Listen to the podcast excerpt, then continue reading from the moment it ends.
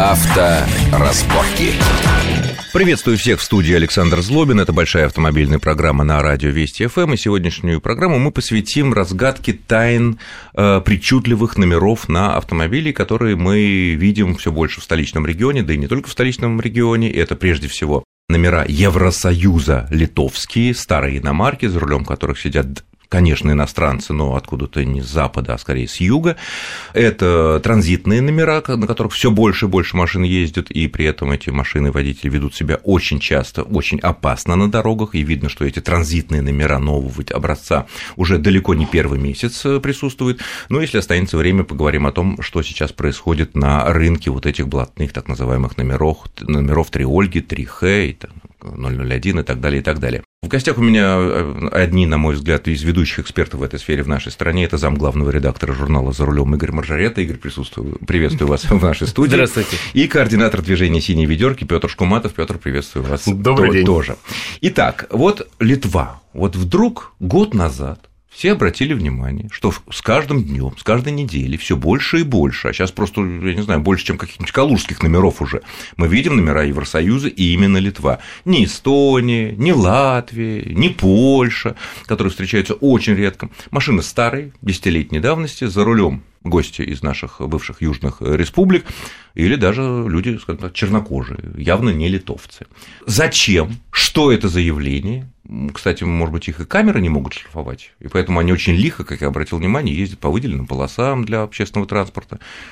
Игорь. Собственно, мы разбирались, откуда такая пошла массовая миграция литовских машин сюда, в Москву, причем, что удивительно, действительно, Саш, с водителями из южных республик и, как кажется, разобрались. Значит, э, это такая замечательная попытка решить сразу много проблем одним ловким ходом. Ну, все в одном Советском Союзе воспитаны, это хитрость у нас у всех в крови. Значит, смотрите, в Литве э, больше всего образовалось очень старых иномарок. Ну, это, видимо, по двум причинам. Во-первых, потому что они быстрее всех, ближе всего к границе, Польша рядом, вот Германия рядом, и весь вал бэушных машин еще в 90-е годы пошел через Литву. Во-вторых, у них образовался уже бизнес такой. Насчет 90-х годов можно напомнить, что именно такой знаменитый термин возник литовские половинки. Да, когда вот у них... битые машины спереду соединялись. Это конструктор. Конструктор, сваривались да. две половинки, машина была как бы, ну, все таки Ну, кстати, такая... вот по поводу конструкторов я хочу предостеречь людей от их покупки, потому что,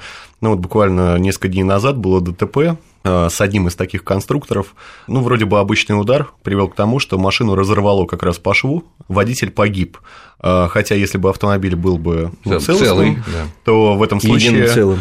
Э, да, в этом случае водитель бы пострадал, но, Шансы скорее всего, остался бы жив. Ну, в общем, плохая сварка. Ну, я думаю, сейчас уже не так актуально. Это уже не так актуально. Я да, хотел сказать вот к чему. Итак, Значит, насколько мы выяснили, в Литве не так давно ужесточили очень правила проведения техосмотра. Примерно как в Японии построили схему, по которой, значит, автомобиль, допустим, пятилетний так проходит техосмотр, там такие требования, автомобиль десятилетний уже совершенно другие требования, под эти требования надо менять целые узлы. Считают, что они уже устали. В Японии что дорого и смысла нет. Да, и те машины очень старые, которых они в свое время в 90-е годы натащили в пол Литвы, они стали невыгодны крайне в хозяйстве. Его можно сдать на утиль, но это тоже деньги надо платить. Перепродать такую машину внутри Литвы или Евросоюза невозможно.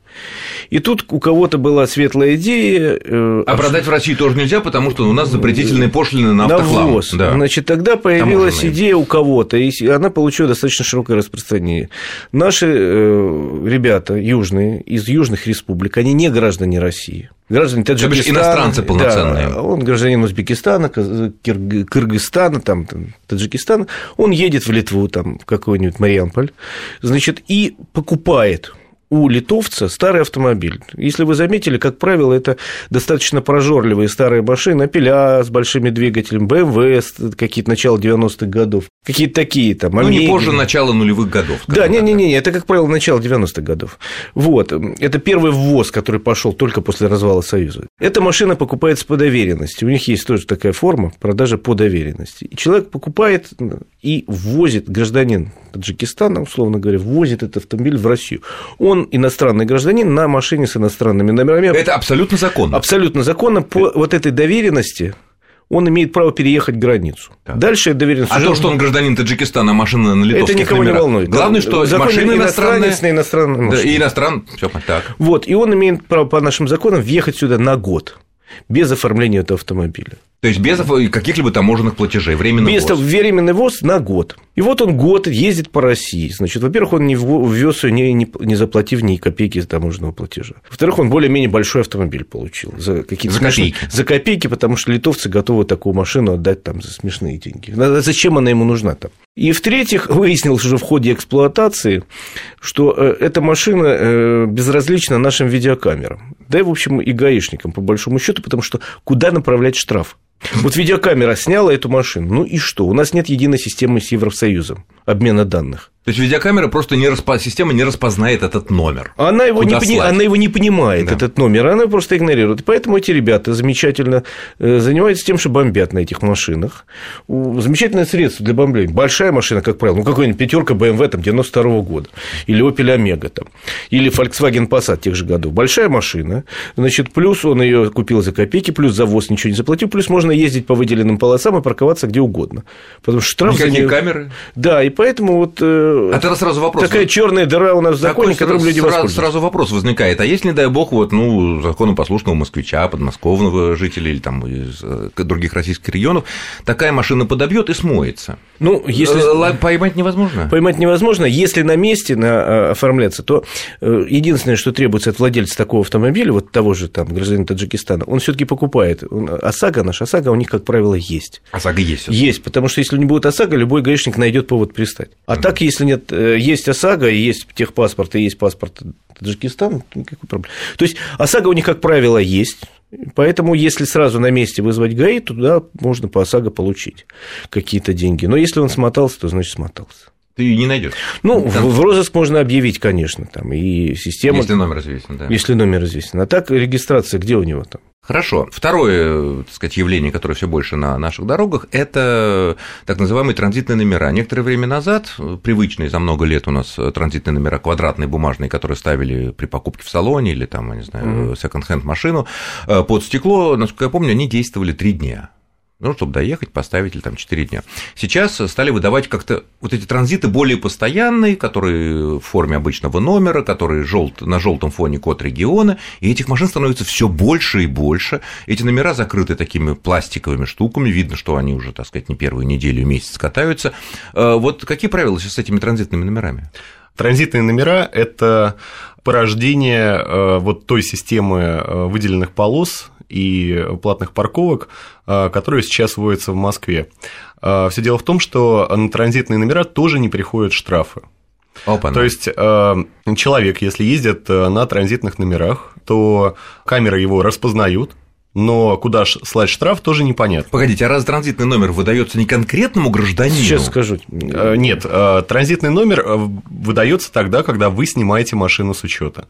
Машина, снятая с учета, она ну, как бы не существует. никому не принадлежит, Она бы. никому не принадлежит. Дело в том, что согласно нашему гражданскому кодексу, и э, с этим ничего нельзя сделать, потому что это общемировая практика, вы можете э, снять машину с учета, продать ее без постановки на учет.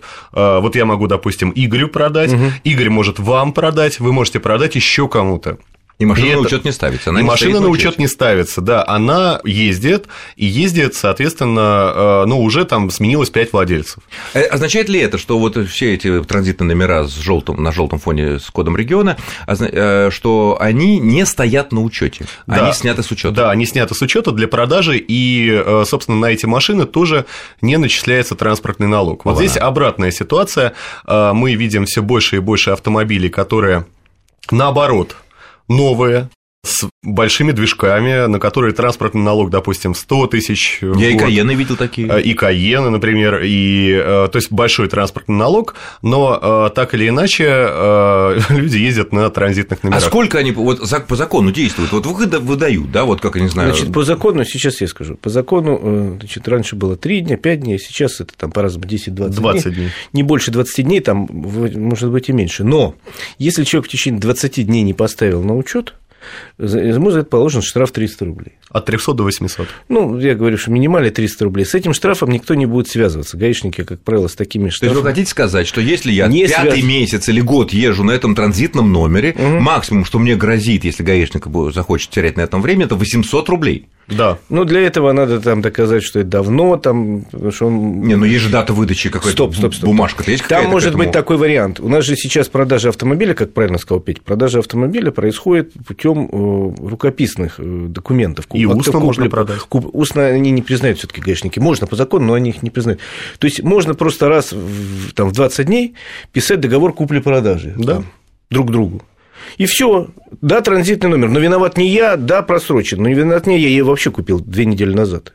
А, то есть я такой добросовестный приобретатель. И самое... Э, так самое... поэтому гаишники не связаны. Коллеги, ну так э, получается так, что если это так все здорово, удобно и экономно, то скоро пол Москвы перейдет на эти транзитные а номера. Вы, Минусы Саша, обратите есть? внимание, сколько машин с транзитными номерами. Вот я и поэтому решил а, обсудить. И я э, хочу на этом особо заострить внимание. Дело в том, что э, я плотно общаюсь с разными инспекторами ГАИ, и, собственно, позиция ГАИ в этом отношении, ну, может быть, не официальная, а ну, такая бытовая. Она на следующее. Э, гаишники в течение 10 лет приучали нас, водителей, к тому, чтобы мы ездили с номерами. Мы забыли уже 90-е годы, когда пол Москвы ездил вот с этими клочками бумаги, транзитами, наклеенными скотчем на заднем стекле, и никто, и вместо номеров был черный квадрат Малевича, черный прямоугольник. Вот сейчас, э, ну вот, точнее, по состоянию на прошлый год мы пришли к тому, что большая часть э, водителей стали ездить с чистыми номерными знаками, и самое главное, они были. Вот выделенных полос и э, платных парковок в центре Москвы, и, собственно, вот такое массовое штрафование за ну, ну, остановку стоянку, да, за остановку стоянку в неположенном месте по Москве привел к тому, что люди начали искать выход из этой ситуации. Я, например, сегодня Э, имел разговор с двумя таксистами, ну, нелегальными таксистами, которые ездят на транзитных номерах. Как они перешли на транзитные номера? Эта история, э, наверное, может, э, ну, в нее может попасть каждый. Дело в том, что у нас выделенные полосы нарисованы таким образом, что остановиться, высадить или посадить пассажира, не заплатив 3000 рублей, просто невозможно. То есть стоит человек, это не обязательно голосующий человек, это может быть ваша родственница бабушка с сумками, на остановке она может стоять, ну да, с ребенком, а, с ребенком и так далее. По вот тем поправкам, которые приняты в закон, и по правилам, э, которые действуют в Москве, вы не имеете права на эту полосу вообще никак заехать ни одним колесом. Там же нету ни въездов, ни выездов, тем более во многих местах. Просто линия. Ну, въезд и выезд только при поворотах, при, где ну, официально. И то там сказать, очень короткий. Очень короткий. Да, и вот, собственно, вот эти люди, да, таксисты коллеги, попали... мы прервемся буквально на несколько минут для короткого выпуска новостей на Вестях ФМ, после чего продолжим. Авторазборки. разборки.